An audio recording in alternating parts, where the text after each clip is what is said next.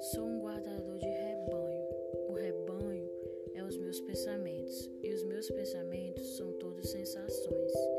Penso com os olhos e com os ouvidos, e com as mãos e os pés, e com o nariz e a boca.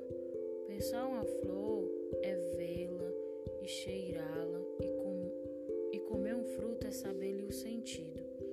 Por isso, quando num dia de calor me sinto triste de gozá-lo tanto, e me deito ao comprido na erva e fecho os olhos quentes, sinto todo o meu corpo deitado na realidade. Sei a verdade e sou feliz.